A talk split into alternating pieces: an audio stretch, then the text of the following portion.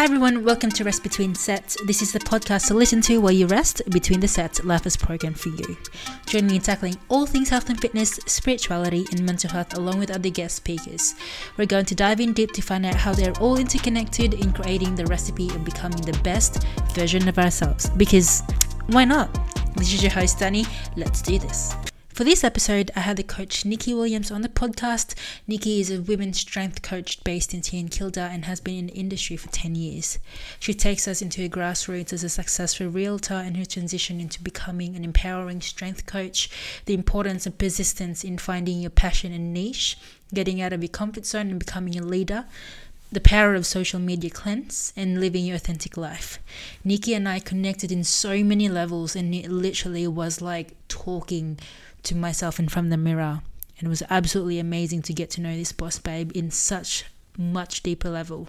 Welcome to episode four. I hope you guys enjoy. Hi everyone, I've got Nikki Williams on the podcast today. Nikki is a personal trainer and a coach at Body World St Kilda. How are you, Nikki? I'm good, thank you. Thank you for having me. Oh, that's my pleasure. Um, so we've only met once and the rest is history on Instagram. yeah, I feel like I know you, um, but yeah, we did only meet the one time about yeah. three or four years ago at a a gymnastics workshop. I think it was a muscle up workshop. Yeah, and I just remember meeting you and thinking, "Damn, this girl's strong." and then we followed each other, and then I just have watched your lifting yeah. since, and I always message you because I'm like, fuck, that's a good lift. Like, damn, you move well. yeah. Um. Even with this, it's the same for me as well. When you did, when we did the workshop, I remember I was also I was only starting off CrossFit, so I was learning the muscle up, the gymnastic side of things, and you did this strict muscle up, and I was like, whoa. I've never I've never seen other than Mike um, I think I had a little assistance from someone, and I, I vaguely remember like rolling through it and almost dislocating my shoulder. Oh, really? yeah. But I, I, did get one eventually. I think after mm. that, but it was it wasn't very pretty. But yeah. Yeah, but for me, still, I was like, I really want to do that. You know, um, it was something that I've always wanted to do, which I still can't, to be honest. Um, but yeah, it's it's funny how this is the narrative that we have of each other, yet I don't know that that's what you think of me, and you don't know that's what I think of you. That's so true. Yeah. That's um, so true. so, we've had a little chat earlier about your coaching life, and even on Instagram as well, how you transitioned from a corporate life to now being a coach. Yeah. So, I do know a little bit about you, but I don't know much. Yeah. So for myself and the listeners, are you able to give us a bit of a background about yourself? Yeah, sure. Yeah. Um, so I, am I'm from New Zealand and mm. I moved to Melbourne seven years ago. And um, in New Zealand, I left school and worked in real estate. Um, and during that time, I loved my job and I was I was good at it. I was in sales, and then I became an EA. Um, really loved it, uh, but I also then, when I got into training, into lifting and had mm. a coach and whatnot, um, that passion grew, and I decided I wanted to go and study personal training. So during my full time work as a real estate EA, I went and did my PT certificates. Mm.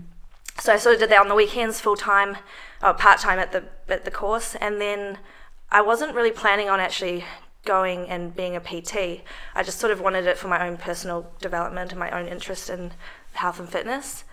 Um, but then a little bit after that, I decided I wanted to go and pursue it. I was getting really into my CrossFit, mm. my weightlifting. And so I quit my job and went and worked for a, I don't know if you would have heard of Les Mills. Yeah. yeah. So I went and worked for Les Mills, but it was still an ad- administration job. But I just wanted to sort of dip my toe in the fitness industry. Mm. Um, that actually only lasted about six months because I just didn't find the role itself stimulating enough. Yeah. So I went. I actually went back to my role role at the real estate job. Like I heard that the PA there had left. She didn't um, enjoy it. So I said, mm. "Can I? Can you guys have me back?" And they said, "Yeah, come back. We yeah. want you back." So I went. Um, and then a year later, I moved over to Melbourne. So mm. just for a change of scenery. So it was a tough decision because I enjoyed my corporate job um, and I moved to Melbourne and got back in, and stayed in real estate. But after two years of real estate in Melbourne, I decided to transition fully into mm. personal training. Um, I had started just doing it part time on the side, but it was getting too much. I was boot camping in the morning with clients and then going corporate job during Yeah. the day, back to boot camp in the evening, and then I would try and train during my lunch break, and I was like exhausted, Yeah. like a complete wreck.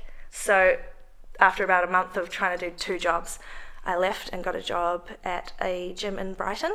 Mm. Um, and yeah, that's where it started. Yeah. Um. So, obviously, like you were, just like what you said about your real estate life.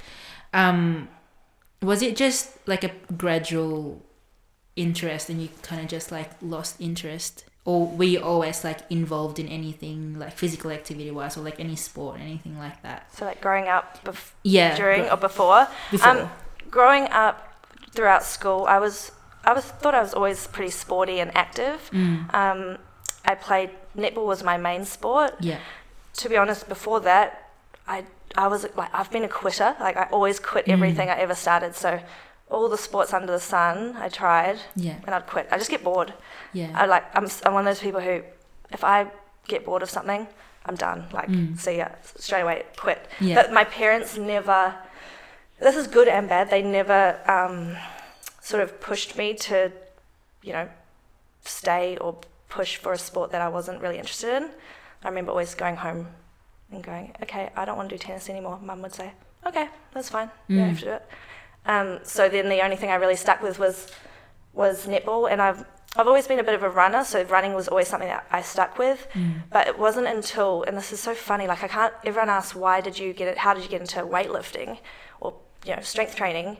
It's not even that like magical of a story. It just literally one day decided I'll go and try at a gym, picked up dumbbells, and I've never stopped since. Mm. Considering like I quit everything I ever tried, and then this is the one thing I've been doing for 13, 14 years and have never taken a break Yeah. from it. Yeah. That's um that's something I resonate with as well because being a swimmer for eight years, coming from a very aerobic sport, um, and also doing triathlons and all that, moved to Melbourne, and I joined at a gym, and um, yeah, that was that being in Melbourne. The first month being in Melbourne was the last time I actually start uh, finished swimming, um, and yeah, just coming from an aerobic sport to like Mm. going into a power strength sport. Um, yeah, it's even for me, it's hard for me to, for me to explain because yeah. I'm training for swimming. We didn't really do any strength conditioning stuff. It was just like being a fish in the water. yeah.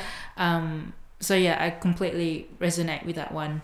Um, so you started CrossFit, um, and then you moved into now just spe- specifically strength training. Yeah. Is that right? Yeah. So how did you find CrossFit, and why did you move from CrossFit to strength training now? Um, so I really loved CrossFit for quite a few years, and I Mm. enjoyed the competitive side of it. As in, like I'm relatively competitive in myself, um, so the the group setting was good for that, and you know doing competitions and whatnot. I enjoyed, and then but I always still on the side of my CrossFit. I was never like a hundred percent in. I always would have on the side a bit of a, another program going at the gym. Mm. So always off doing my own thing. I love training by myself. I love having numbers to hit and more of a program and like one with progressive overload. And Mm. I learned that only in the last few years. I think before that it was too random. I was just doing random stuff all the time. Um, until I actually got a coach who, who programmed for me. So I was juggling a lot. I was juggling CrossFit, I was juggling strength training, then I was kind of doing a bit of running. I even started doing swimming for a little bit. Yeah. Um, So you were still I a CrossFitter. yeah, yeah. But then I'd want to go and you know hit heavy one rep maxes as well for Mm. for like powerlifting. So I had to make a decision, and my body over time, I think with CrossFit, for me personally, it was just too, taking too much of a beating. Mm. Um, my, I think my hormones were all out of whack. I wasn't like as healthy as, I could have been. Mm. I needed more rest and recovery. Um, my cycle was out. Yeah. Um, so then I was just, yeah, I just, a lot of times I did pull the pin on CrossFit and I'd take a break from it, but then I'd always come back to it. Mm. Um, but there's, I will never go back to CrossFit ever Yeah. again. I look at everyone training now through the opens and stuff, and I just look at them and I'm like, I cannot Mm. do that anymore. Yeah. Um, even like watching them on Instagram, it's just like I it feel- looks fun I feel tired watching them. for me. Like it looks fun, but also at the same time, I've developed like an appreciation with being specific in my Yes. sport. And so I'm just like, yeah, maybe that that was good for me before, but Mhm. now I've got my own specialties, I guess. Yeah. Yeah. yeah, it was good Um, at the time. mm. I loved it. It was it was great, but yeah, exactly like you Yeah. say, having that more specific style training now is for me. Mm. Hey, it could change. I could eat eat my words on that, but Yeah. you know, I don't think so. Yeah, um, being like people. I mean, like because we're people, right? We always evolve. We always change our decisions. Therefore, um, yeah, in times like this, like it's alright to go back and forth. Mm. Um, just finding your niche again, I Yeah. guess. Yeah. As uh, as we were talking about moving and transitioning, um, obviously you changed your passion, and that changed your why, your purpose, right? Mm. So now, as a coach, why do you coach? Why, what, what's your, what's the story behind coaching? Um, I think for me, because I started when I started coaching, I was training all sorts. It was general population, men, women, young, aged, whatever. Um, and I realized the sessions and the people I loved training the most were the woman, and the ones that specifically would come to me with more of a performance goal, like wanting to get a you know push up on their toes or to be able to do a pull up or you know get stronger at their deadlifts or whatever, Yeah. as opposed to you know weight loss or this and that. Um, so it, for me, it was e- an easy decision to just transition into fully working with females, Mm. um, and then I could really just focus on on them and specialize and learn as much as I can about the female body, um, and put all my energy and stuff into that. Um, so for me, it's about helping girls feel more confident Yeah. because I think that weightlifting for me, and it's like, you'll understand, and everyone who girls who who weightlift understand, you do get this um, empowering feeling. It's kind of hard to explain, but it, it is something that I feel when I over the years have trained, and it gives me a self confidence and a way to just like walk with my chest a little higher and my Yeah. shoulders up, you know, back. And um, that's what I want others to feel like and to look at their health and their training as, you know, like a big puzzle. Yeah. And it all has to come together with their, their, their training, nutrition, their sleep, Mm. their hydration, their stress. Um, and to take away the focus from being just exercise Yeah. and going and having a sweat, like that's great, but also, you know, to make them feel like stronger humans. Yeah. Yeah. Yeah, um, no, that's completely correct about, um, you know, after a training session, for me personally, I, like, I train to, n- to make myself feel good. Mm. And I guess that's coming from experiences where people kind of discourage you from it because of being a woman itself. Um, and I think it's just for in my in, in my experience, I think it's just the society's way of actually, you know, telling you that because of being a female, you're in this box, Mm-hmm. and the other population will be in this box. Um, yeah, when for me, like just share, just share the boxes. Yeah. You know? Just te- teach us how to be holistic as well, so that we can actually. Yeah, like I mean, I feel like women deserve to be strong as well, Mm-hmm. um, and be just confident about themselves. Like Yeah. we, females or the feminine energy, fem- fem- we all have the masculine and feminine energy, right? However, we females have more feminine energy, and feminine energy apparently is a submissive energy. Mm. When when no, like if anything, we're able to we're strong because we're we're, we're the chaos we're the chaotic energy, and being a chaotic energy, you.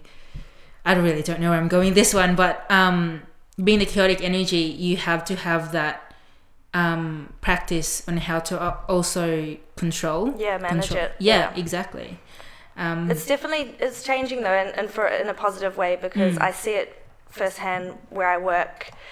Um, Body World is an amazing, amazing gym. It's got the best community. It's like a family there, and I've you know trained there for I think about five or six years, and then I've been working there out of there for two or three years running my business, and um, when I used to train there at the very beginning, it was it was so uh, male dominated. Mm. I'd go in and oftentimes be the only woman there at all, and now it's completely shifted. Yeah. Um, there's so many more females in that gym because it's quite a bodybuilding strength style gym. It's been they've owned it for 40 years, Yeah. family owned.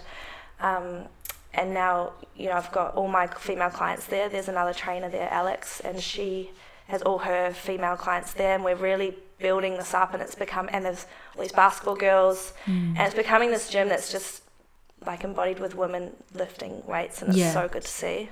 Yeah, um, and you know that's amazing because it, it, it just empowers the population that needs empowering. Yeah, Yeah. Um, and the guys, the, all the dudes, they love it too. They Mm. they love having us, all the girls around, and it's just this amazing, amazing Yeah. vibe. Yeah, yeah, it's just it's like it's like being in a tribe, right? Like being a Mm. tribe in the old times. You know, you all it the place is nicer. The place is more connected when there's both. yeah. And no one looks at each other as like, oh, you're a dude, I'm a chick. It's just like we're just people that Yeah. train and lift, and you know, yeah, it's good. Yeah. Um. Yeah, do gym sounds like um like it's You'll have to come for a session, yeah. Um, we're gonna have to lift heavy shit.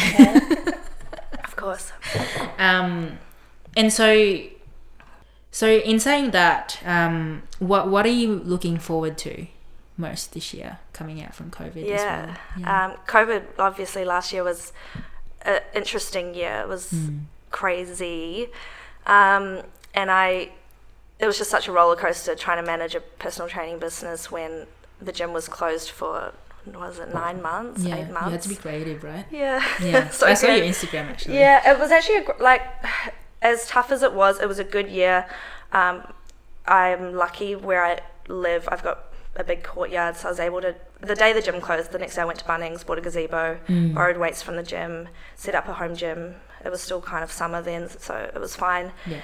And then as the restrictions changed, you know, I ended up having to jump on Zoom and run Zoom classes with the girls. It was Mm. for me. It wasn't about me trying to keep my business going. It was about keeping the girls going Yeah. and getting them through the year as best as we could manage. And they were everyone was so amazing and so flexible and Mm. just grateful to do what we could together. And as this is often a tangent, but as crazy as COVID was, that was a, that's something that was trying to you know had to keep us apart from each other.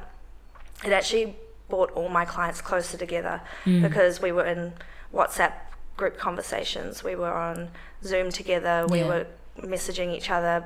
They were then, walk, you know, going out for their walk with meeting up with each other, someone they hadn't met before. Mm. Um, so it became really, really this tight crew of girls. And then now, but then when we got back in the gym, it was we're so grateful to be there. It's Yeah. still a treat. I still think I can't believe we're back in the gym together lifting, Mm. and it's open and we don't have to have masks on, and this is just amazing. Yeah. Um, so this year, so last year was good for the girls. It, their, st- their style of training had to change a lot. It was all body weight at home. Mm. Um, it was a bit more circuity, high intensity. They actually got pretty fit, and then they came back into the gym, and we kind of got back into our strength training. Um, and this year, I've got a few of them keen to compete in some powerlifting comps. Mm. So I've got a handful of girls that I'm going to train up for those a little bit later in the year. Yeah. Um, so I'm really excited for that. And I've actually somehow committed myself to doing one as well. Yeah, do it. one of my clients actually co- convinced me. She goes, "Well, if we're going to do it, why don't you do it?" Mm. Um, and it's for it's an all women's powerlifting comp at Slaughterhouse Oh, in yeah. Moorabbin, and Yeah. um, it's fundraising for breast cancer, I think. And Mm. so I thought, you know what, it'd be rude not to. So I'm going to do a powerlifting comp, and I haven't done one in, I reckon, five years. Yeah. four or five years. Like um, a competition in general. yeah. Yeah. Well, I've done CrossFit comps since then, Okay. but not yeah. powerlifting. Yeah. Yeah. So Um, it really sounds like you've actually connected. You you're, you you you became a connector during COVID, yeah. and like PTs like you, coaches like you, you know, role models like you are people that this world needs more. To be honest, because I feel like during COVID, it was kind of became some people became very individualistic yeah. and only a few you know stuck to their to, to, to their groups i guess um Yeah. yeah because i had different coaches i had a nutrition coach and a and a weightlifting coach um and my weightlifting coach kind of they didn't really kind of look after me anymore in my in in my own um, opinion. Mm. And so I left and went to my nutrition coach, who is then now my powerlifting coach. Okay, yeah. Yeah, so people gravitate towards people who actually make them feel still included. Yeah, Yeah. it was well, it was one of those things. As soon as it all happened, people had to make really quick decisions, and Mm. then it was you know some people then just said because we didn't know what was going to happen. We thought this is going to be a week or two weeks, Yeah. a few days. Um, you know, making quick decisions about what to do, and I just sort of thought, well, we, I just we can't, we got to keep training, Yeah. so we'll make it work somehow. So that was the hardest part of it all was as things keep changing was making those decisions keeping everyone informed but yeah we just had to ride the sort of roller coaster but then there were people i think trainers out there and gyms who kind of just put their head in the sand a little bit Yeah. um, and then found it hard to get back out again Mm. And, and and our clients needed us a lot during that time it Yeah, more they than did, ever yeah Yeah. Um, and also, we also had to be creative, right? Just So like what I said earlier. Um, yeah You with your home gym, and um, did you did, did you find it hard to work around, you know, the little space and Um, it was fine, but for Mm. me, the hardest part actually was I. I was actually re- very busy and having um, people coming. I loved having them come here, yeah, but also I didn't realize over time, over the few months of having it here through winter as well. It was cold. I was outside. It was like back being doing my boot camps, which is why I left because I didn't want to do the outdoor thing. Mm. Um, but having people come into your personal space because I'm such an like a homebody introverted person, and then having and then being at home all day and then working at home from the courtyard. I mean, I shouldn't complain because I guess everyone was working from home, but having people come into your space, it's quite a it's quite a weird thing. yeah, Um, and it was, but it was amazing. I mean, I'm Mm. so grateful that I could have I could have done that. yeah, Um, and seeing my clients rock up and for them to get out of the house to be able to go and exercise, like the Mm. smile on their faces was yeah. yeah priceless. So Yeah. Um, have you always been a leader? I was actually going to say it to you before when you Mm. said about you know connecting people through COVID and because that's what leaders do. Yeah, To be honest, no. Like I don't. It's yes. It's a yes and no. Yeah. I I don't want to be a leader.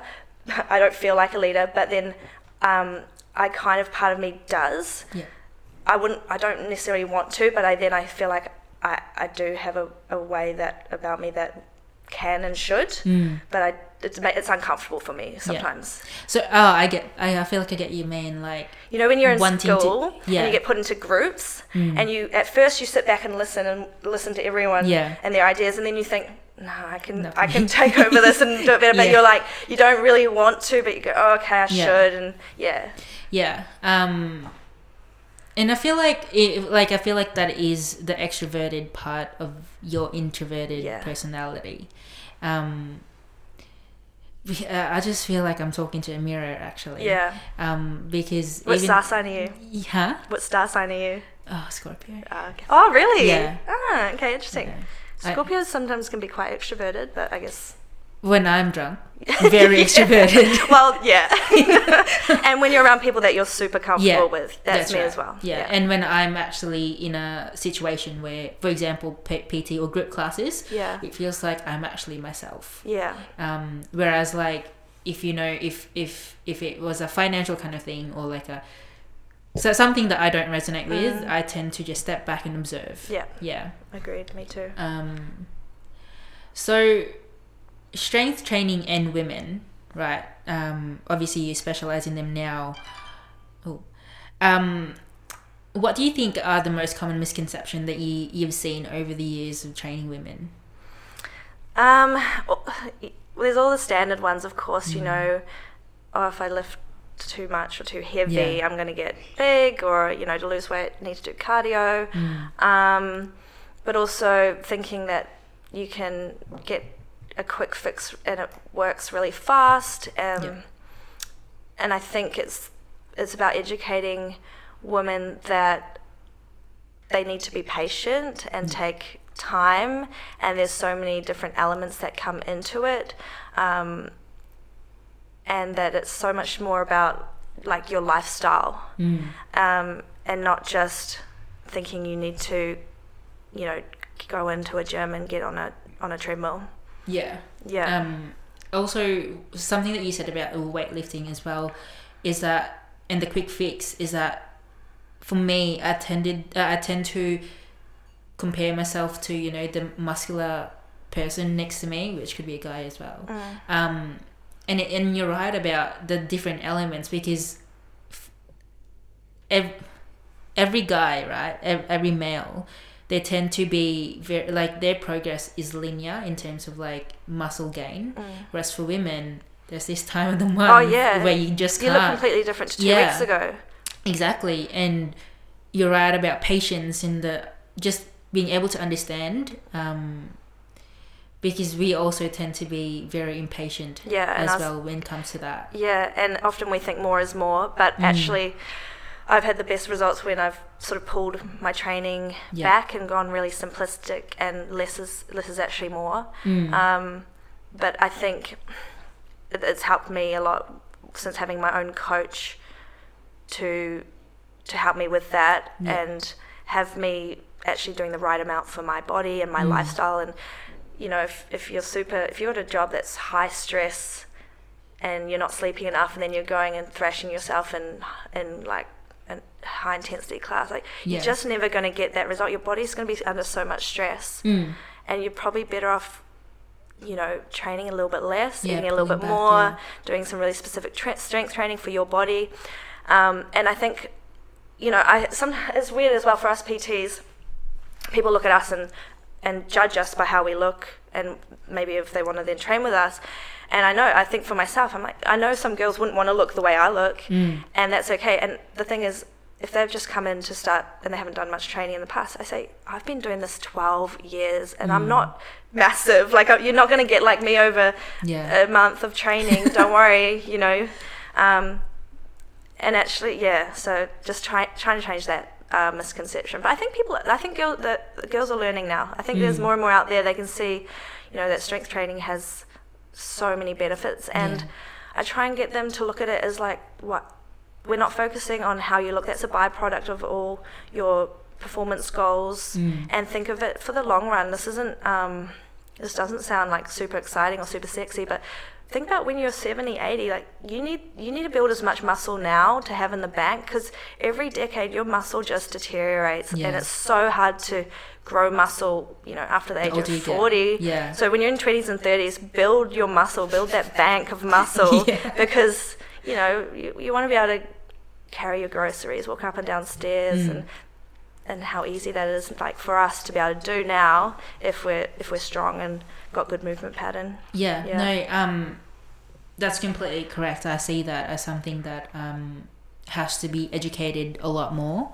Um, and also, I feel like women who aren't really open to that are still misinformed. Mm. Um, and it could be because it, it could be just because of how for, for me even when I was little I did uh, my parents didn't want me to lift weights and all that kind of stuff because I'll I'll grow into my dad even sent me a photo on Inst- on Facebook and was like if you do CrossFit Yeah. you'll look like this Do you think that comes from where are you from? Is that a, a cultural thing? Do you think? Um, very yeah, Yeah. I would say a partly cultural thing because women are kind of this like nurturing. You know, you look after the babies, you cook your food, kind of thing. Um, it's just very recently that women are working; they have jobs now. Um, Yeah. And even catching up with my friends in the Philippines, uh, in my group of friends, I'll probably only have two who still go to who go to the gym Yeah. and the rest are just like you know doing all those things like going to the salon or something like yeah. that doing those kind of stuff so it's very hard to explain really um, but being in australia has given me that perspective that strong women look like this strong women look independent strong women yeah they put their head up and you Mm. know they actually lead instead of following being a lamb i guess Yeah. But it is hard because so many girls all all over Mm. depending how they've been, I think, brought up by their parents as to how, wh- how much they focus on their appearance or maybe their relationship with food.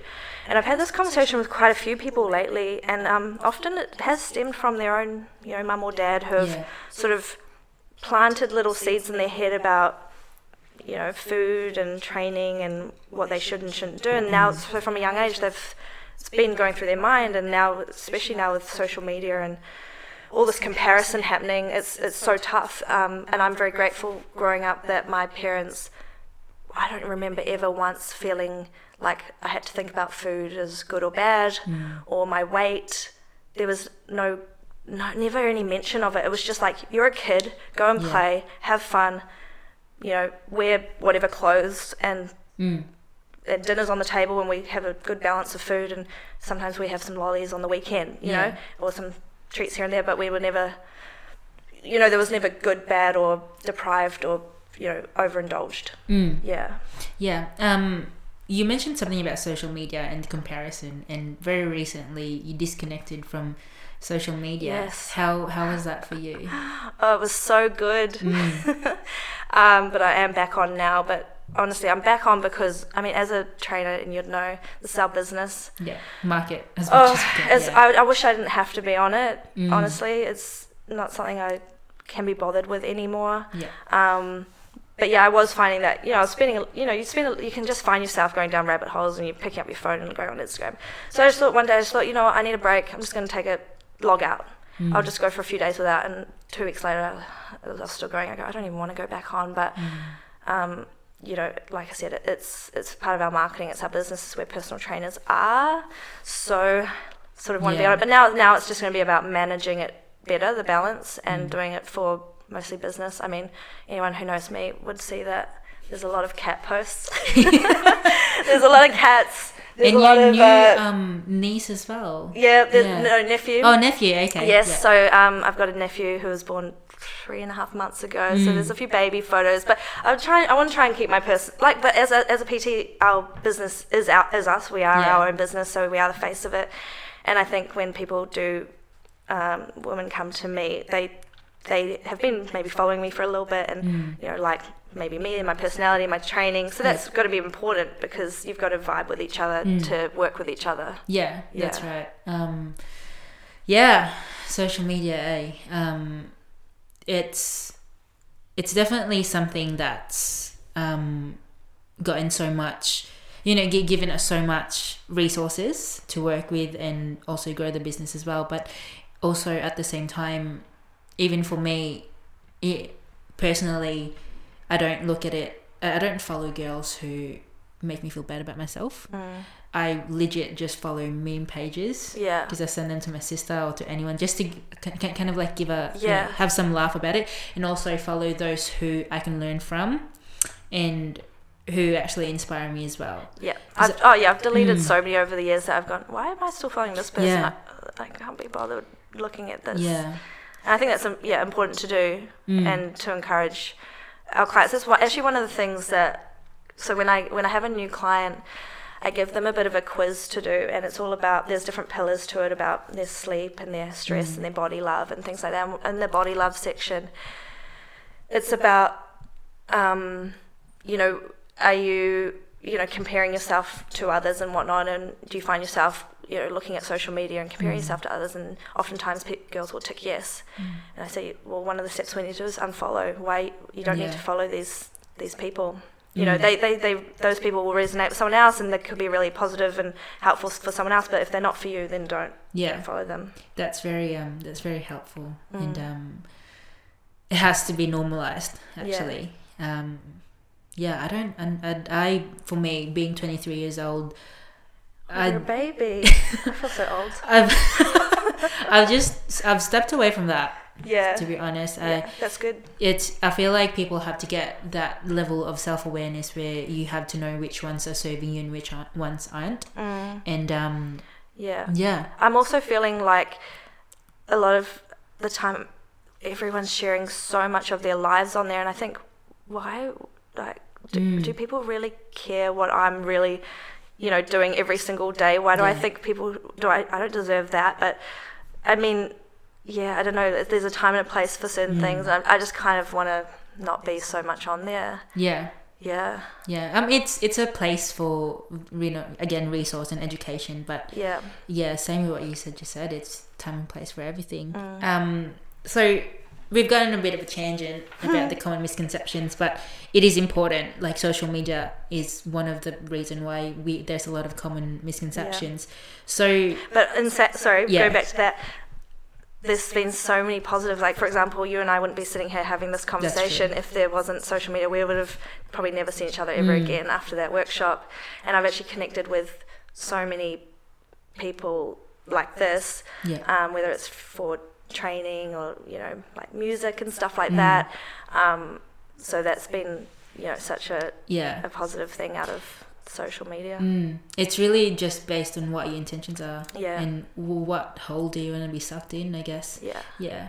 Um, so what change would you like to see out of all these like common misconceptions? I feel like we've touched into that. Yeah, that. and I think I think it's happening already, and I feel like Mm. the ball is rolling for for women in in strength training. I think, and I think CrossFit was such a huge part of that. Yeah. Um, Getting women into weightlifting um, and it being more normalized, and yeah, that was a really big part of it. I think that Mm. that transition, and I know that it, like watching the CrossFit games over the last few years, I know that most people were.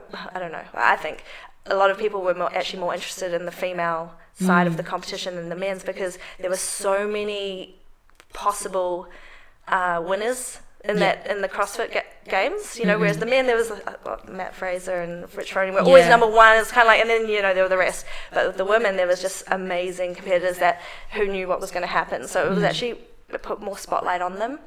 Um, so I think it's changing over time for a really in a really positive way, and I think for us being in the industry now, it's and having PTs like us who the way we, we train our, our clients, um, like we're in the right time to be doing Yeah. it.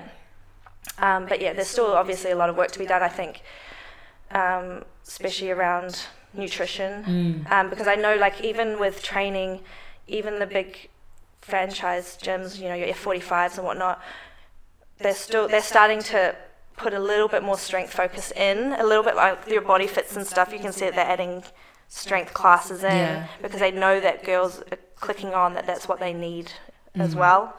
Um, but yeah, with I think we need more help around nutrition. It's very um, there's too many. There's a lot of messages out there. Yeah. It's hard, but also we everyone's so different. It's figuring out what works for you. Yeah. And Yeah. also for the client to figure out who's for them as well. Yeah. Um, And finding yeah, and finding a, a, a coach and pe- people that um, are your people to keep Yeah. you going. Yeah. yeah. Um, yeah.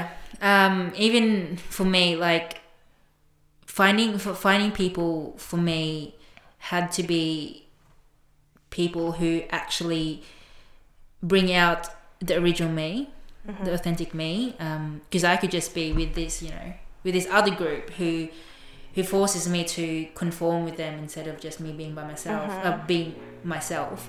Um, yeah, like hundred percent. Mm. That's something I've really figured out in the last two, three, four years, I reckon, because um, I was maybe with fri people and jobs and stuff where I wasn't hundred percent me. I was like Mm. this dulled down version, and I was like not confident. I couldn't. They they didn't get to know the real me until Yeah. I started being around people who I could be hundred percent myself with, and it's Mm. so fucking refreshing. yeah, Um, and now the people around me and, and even my work down at, at Bodywell, I'm like, I'm 100% myself. Mm. With my clients, I am. With my, my friends. And it's, it's just, and then you know the the places when you go, like you say, that you can't quite be yourself, and Yeah. they're not seeing the real you, and they're probably then they don't, you don't resonate with each other because you just don't, Mm. and then you just know, well, those people aren't my people, and that's okay. Yeah. Oh, that's absolutely okay because I've met people who I've, I've been in groups where they're not for me. Yeah. Yet I still stayed because I'm just like I, I vibe with you and all that kind of stuff. But internally, I'm not really myself. Yeah, Um, and you're right. It's really refreshing. You know, there's very similar groups, but the the main factor there is am I going to be myself? Mm-hmm. Am I going to be accepted for the way that I am? And I feel like if it, it's a it's a win win and also like a connection. It's an interplay of two people. Mm-hmm. Yeah. Because you just can't be following one person. You kind of have to be bouncing off out of each other. Yes. Um, and like this year, that's my that's my main focus. Mm-hmm. I've actually burned a lot of bridges just so that I can be myself. And I've met a lot of people, like Yeah. and even for this like this podcast now, like I feel like I'm talking to my mirror. I'm looking at myself because Yeah. it's just you know it's it's they're the type of people that I've not met before, and maybe I have, but like really they're the type of people that really brings out Yeah. me. And it's a yeah, it's a nice feeling because you can Mm. just be yourself and know that that person just appreciates and is Yeah, there's no ju- there's, there's no, judgment. Yeah. So yeah, you can do yeah. There's no judgment, and that's the main thing. Mm. Um, yeah, it's super important. But I think that's really cool that you've already you're feeling this way at, at 23. I mean, I started feeling like I could do that at about 30. I wish I'd been able to do that through my 20s, but it just took a while to you know, Yeah. figure it all out. And there's no timeline for Yeah. it. There's no deadline when to feel that way because we're always changing. Again, we transition back and forth.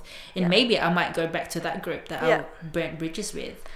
However, I know in myself, knowing Right. this feeling now, Yeah. the feeling of, of authenticity, that I might never go back to you. Yeah. I'm not going to crawl back to that group anymore Yeah. because things change and, and friendships and relationships change all the time and and if they don't change it means that you're staying stagnant absolutely. um, and maybe someone in a friendship or a relationship wants to move on but the other person isn't quite, isn't doesn't want to but then you're just at different places Mm. hope you know you hope with your friends and I say this to some of my close girlfriends I say I hope we what we have now will be going Mm. like forever but like it may not because life happens and it changes yeah. but that's okay, you Mm. know, because we're going to grow and evolve. But like, let's just enjoy it while it is now, you know. yeah, yeah, exactly. Just being present with yeah, whoever you are now and who Yeah. you're with.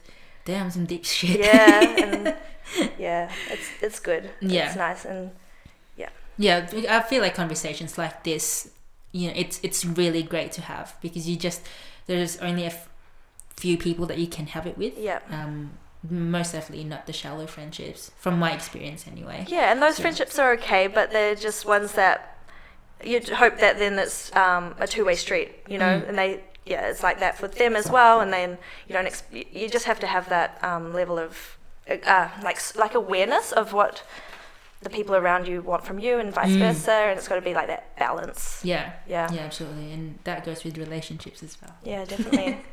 Um, so when you take on clients, right, and you get take them into a consult and all that stuff, how do you, if if this client of yours just wants to focus on the aesthetic aesthetic side of things, Mm. do you try to kind of like ta did you still take them on board and kind of shift their minds, help them shift their mindset into the performance side of Um, things, or do yes. you just chuck them? yes, chuck them away.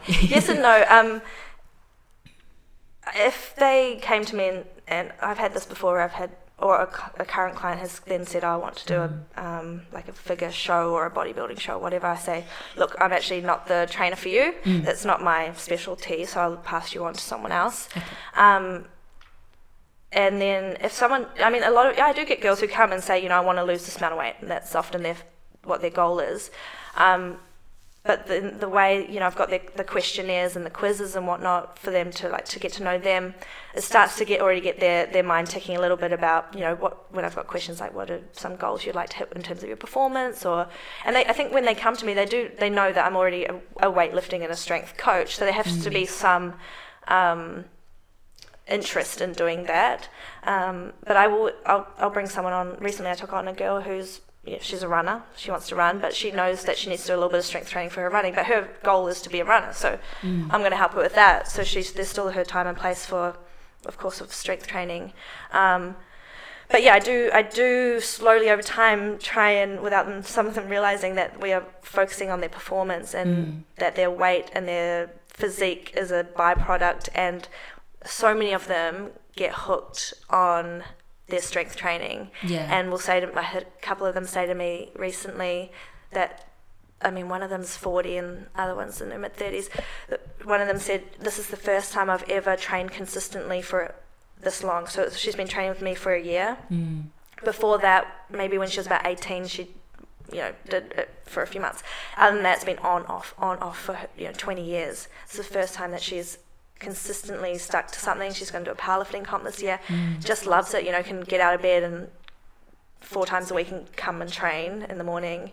And it's a, that's it now, you know. So Mm. I, I think she'll be, you know, hooked. And I get girls saying, "Oh, I think I caught the bug," and I'm like, "Yes, oh, my job here is done." But also Yeah. for me, it's about um, making them independent. So I don't want them to be reliant on me. I want them to be able to learn from me and me to be their coach, but then for them to also be able to um, go into a gym by themselves and follow their program.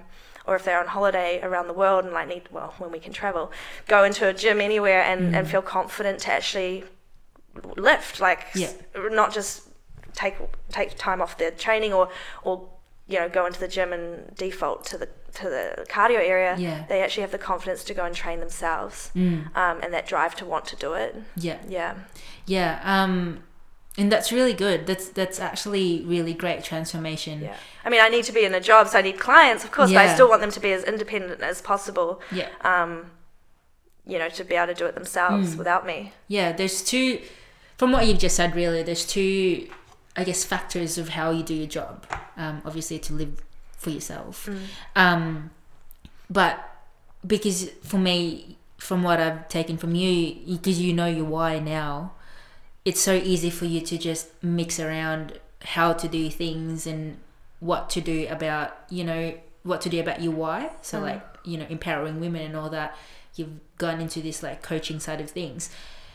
Um, and that and, and knowing just that manifested and carried over to more people Mm. which is which I've, which for me sounds like you've done you've actually done your job Yeah. Yeah, But it's happened sort of organically as well. And I think Mm. with the type of um, like the training we're doing and then bringing them sort of together to get to know each other as well it just becomes this um, this place for them to have some fun Mm. um, encourage each other like i can sometimes step back and watch them encourage each other in a session you Mm. know pushing each other and they're just now confident walking around the gym yeah and from day one where I've had clients who were too nervous to come through the door, you know, Mm. now they're just walking in and, and fucking deadlifting 130 Yeah. kilos. It blows my mind. I'm like, oh my god. Yeah. yeah it's it sounds it's a little bit like parenting right Yeah. it's like is those little infant babies and then Mm. now they're just walking by themselves and Yeah. walking around the gym and doing their own thing And I, for, this is a little bit off topic, but I think for us trainers and probably yourself as well, it's like finding your your training style as well. And Mm. I, I just go with how I feel, but I'm not really um, a hype woman type of trainer. I don't really babysit too much Yeah. and give you know that you know all that love that something that, that Mm. girls need that that girls the girls need. Some of them do, some of them don't. Um, I'm a little bit more. I'm a little bit tougher, but without um, you know.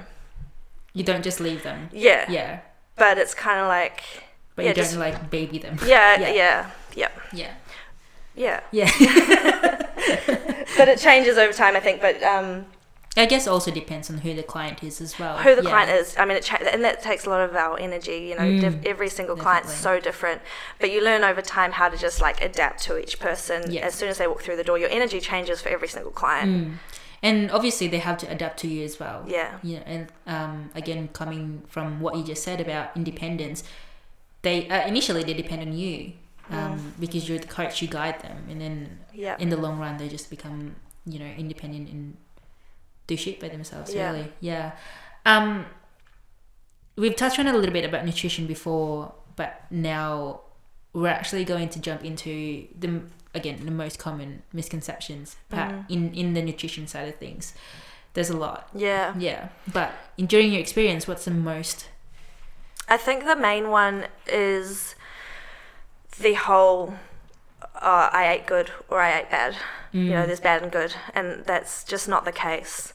I Mm. mean, there's going to be food, of course, that's more nutritious and has serves you better with your energy that day, and it's going to serve you better for your training and whatnot. But Mm.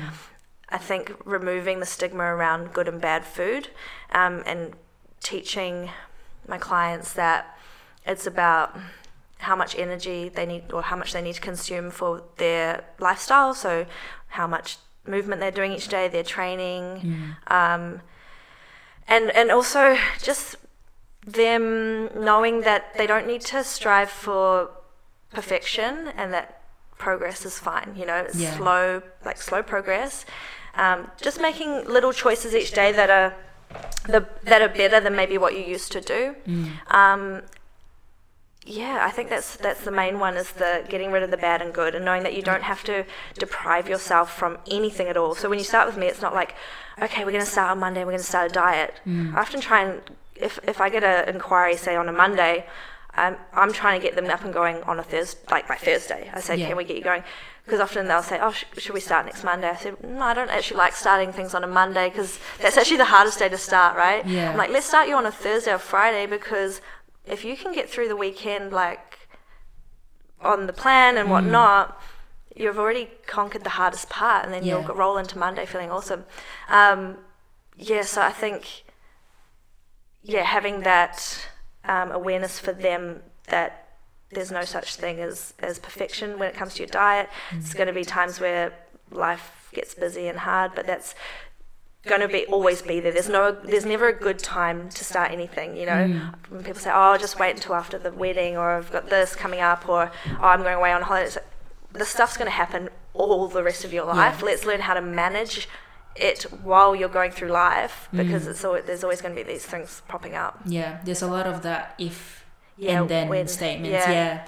Um, Waiting for that per- perfect time. Yeah, when there is no perfect time, Yeah, actually. yeah. Um, I guess you you you gather from your experience, and again, for what you said, you manage from that experience as well, and um, yeah, like the, that's that's a good thing to point out the labeling good and bad because you're identifying things, Mm. you know, and it. I feel like if when you identify things, it puts you into a lack mindset, in my opinion, anyway. Whereas Depriving almost. yeah, yeah. exactly. And whereas like if you if you're flexible, you, you see all these opportunities, um, and you're probably able to manage on that that management on one thing will carry over to other things. Yeah. Yeah.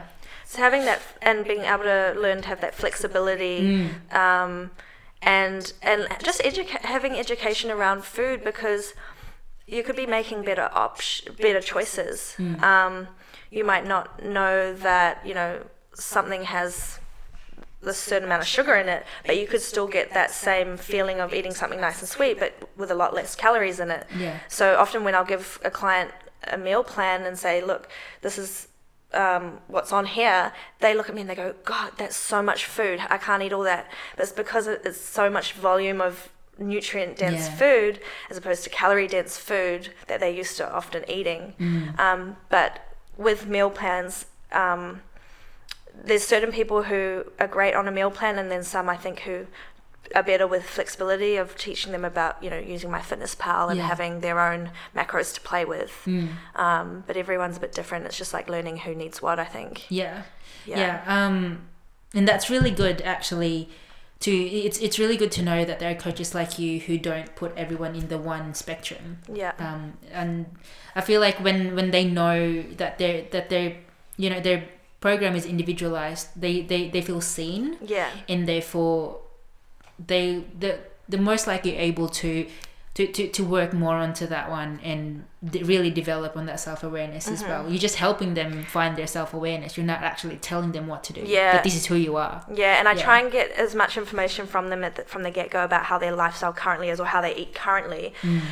rather than completely overturn them and go, right, so you've been eating like this, now you're going to eat like this. It's just Yeah. not going to last. It really won't. It might. They might do one or two weeks, and then it's just going to be a too hard basket, and then they Yeah. feel like a failure, and then they have to start again.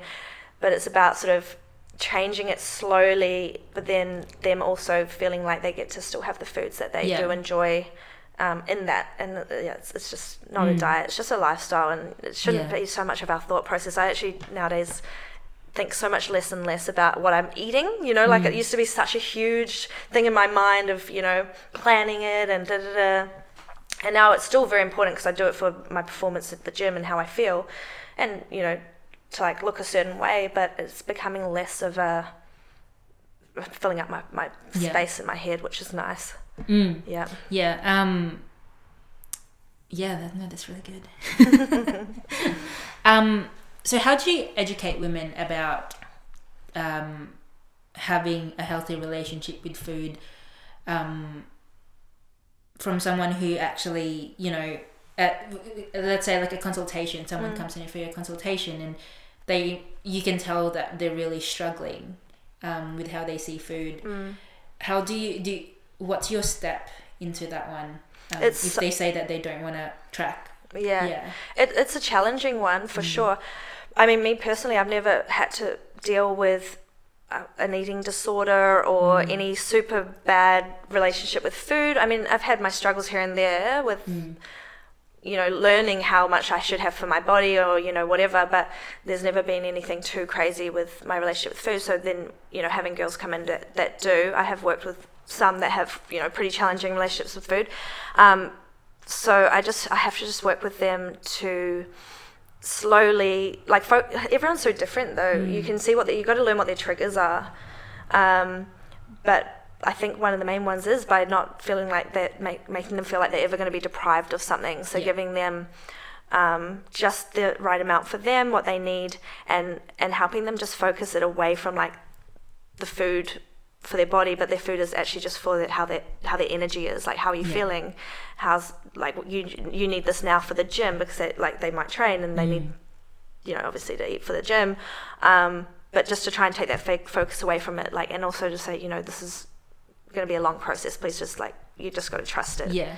Yeah. Yeah. Um, have you ever had clients who you know wanted to lose weight, um, and you put them into a calorie deficit, and um, them being, you know, obsessive about that calorie deficit? Have you Mm. ever had them kind of like freak out? Um, Um, I've actually found more the ones that freak out are the ones where you're trying to give them more food and then go, oh yeah, yeah. yeah, like ah you want you want me to eat 2000 calories yep you can Mm. you can do it and then all of a sudden they go oh actually oh my weight is i'm not gaining weight and i'm Yeah. eating more and how's this work um so yeah um no I, and i mean i don't have girls who i put in dramatic calorie deficits because none of them are getting on stage and whatnot so it's Yeah. always just a slow gradual process and oftentimes it's actually a, most of them it's a gradual process of increasing their calories mm, because so much of the time they're actually not eating enough yeah, um, for you know what they're doing mm, in their lifestyle. So yeah, it's it's it's so individualized. yeah. Um, yeah, Yeah, no, I totally um, understand. And even from my own experience as well, eat. I, I used to eat less before, but would train as hard as I can. Um, and yeah, well, coming from what you said about mental, like the mental, like having that mental space, I feel like when you have that mental space, you've actually given yourself permission and accepting the fact that I can still eat this without feeling like shit yeah, um, which I feel like a lot of women need. Um, a lot of women need that affirmation, and that Mm. permission to be able to touch it without freaking out. yeah. Um, yeah. So we'll get on to you now. How was your mindset five year, five five years ago compared to now? That's a good question. Um, It could be training wise or nutrition wise. Could be both. yeah, Yeah. um, I think. I've, I think a few years ago I was a little bit lost because I was kind of, like I said earlier, I was doing so many different things. Mm. There wasn't much of a, a structure or a process, Yeah. and it was sort of, yeah, too random. And I think when I figured out that I needed structure, that's when I started getting the results I wanted. Um, I always wanted, you know, for I, performance and stuff was always important to me. But then aesthetically, like I did, my goal was always to look athletic. I just wanted to look athletic, and that was it. And and it wasn't happening for me. I didn't think it was anyway. I look back now and I think, yeah, you, you've looked great, like whatever. Yeah. But now, um, it, it- my body became so much more athletic when I actually had a structured program from a coach with progressive overload, working like the the, the body parts that I should as like or that I wanted to focus on as a female. Like we're all di- like everyone's different to what they want. Um, but yeah, having that that set structure and then also not training as much. Like I used to just go and thrash myself six seven days a week. Um, at one stage, there was CrossFit in the morning, cardio in my lunch break, Mm. thirteen hundred calories a day, and no one and like I was just a small like I was just small but with like no muscle and just you know. Now it's like Mm. And you okay, probably feel like shit as well. Like yeah, I would have been so tired Yeah. and grumpy. and now, yeah, training five days a week. Mm. Sometimes it's been less, sometimes it's been four. Um, eating two over 2,000 calories, up to two, three a day. Mm. Feeling energized, you know. Um, so yeah, I think that's that's where I've changed over over time, and just um, just learning to listen to my body more Mm. You know, and resting and yeah, listening to my Yeah. body is something that I think that you learn a little bit more over over the years as, as your training goes. Yeah. What would you tell? What what what would you say to women who are struggling with their body image right now? Um, yeah. It's it's hard. I mean, Mm. I've I've had this conversation with many people. I just I feel it's so sad how much we focus on how we look and our mm. aesthetics because why do we care so much about what someone else thinks of us? Because if someone cares what they what you look like, why would you want to be around that person or those mm. people? You don't need those people and also what they think of you is none of your business either but you never know either. But if i mean of course we want to feel confident in ourselves and how we look but don't do it for other people. You have to do it for yourself. Um, but it's so much more than what you look about because at the end of the day we're like all gonna we're all going to the same place Yeah. and no one cares about you know your six pack. Sorry. Like cool you have one like but you know how about your personality or, or you being a good person you know um, yeah, so I think it's yeah, but you know, I think people need to figure it out themselves, and when the time's right, they will. Mm. Um, but yeah, it's obviously a good feeling when you do get to that place. Yeah, that's such a wise thing to say, and um, that ties back to when we were talking about being in a group of friends. You know, being a group of friends who constantly judge you, they're probably not for you. Mm-hmm. Um, and those people who actually empower what you look like right now and actually support the way that you that you are right now, those Yeah. are the ones that you have to hang out with more. Yep. Yeah. Um, would that be the same advice that you would give to younger girls? Yeah. Mm. Um, but like I said, it's it sort of comes down to you know where they're at in their stage of their journey and figuring it out. And I think people can say things to you, and you know it, but you're still struggling with how to kind of be okay with that. Yeah. Um, but yeah, that's why I've gone into my tr- my coaching is strength and performance based. It's not about you know standing on stage, or it's not about you know weight loss. Mm. We just I just it's just not really much of a topic of, of conversation in, in Yeah. training. It's about improving and getting stronger and feeling good and performance. Mm. Um, so yeah, I think that's that's the type of people, the type of clients I, I attract, and it's just a yeah, it's just a good vibe. Yeah. Yeah, Um, so how can people find you? find me. Find you? Well, I am back on the gram for, the, for now. Um, so my uh, Instagram is the underscore power coach. Mm. Um, website powercoach.com.au. Mm. And then I'm down at Body World St Kilda, best gym in Melbourne, in Australia. Love to get there Yeah. one day. Yeah, come Especially down. that I live on this side of town Yes. now. Yeah. Yep. Um, cool. Is there anything else that you want to add on? Um, no, but thank you so much for having me on your podcast. I Yeah. can't wait to keep listening to all of your episodes. it's a new thing, definitely. Yeah. But it's such it's such a great thing to connect with people. Yeah, I love that you messaged me, and it's been awesome watching your lifting over the last few years. You make me want to ollie lift again, so Yeah. I'm gonna have to get back into it. It's um that. Olympic weightlifting is definitely something that makes you that forces you to get to know yourself Yeah. because you become the Oh. hardest critic of yourself.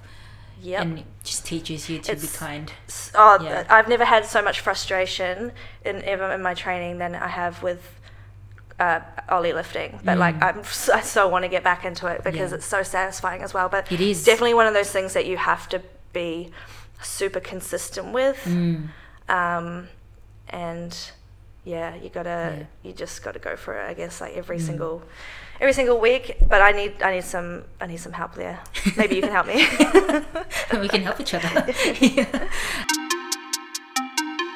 So that brings us to the end of the episode. Follow the podcast on Instagram. That's Rest Between Sets That podcast. Please subscribe, leave a rating and review. And if you know someone who would enjoy and take something from this podcast, please share with them as well. It helps me keep the mics on and helps me impact more listeners who are ready to take charge of their life. And team, remember, start now. Start whatever it is you've been wanting to do. Something sometimes that's all it takes. Don't let doubt extinguish your potential because you're in this world to make an impact. Thanks for listening, guys, and I hope to see you soon.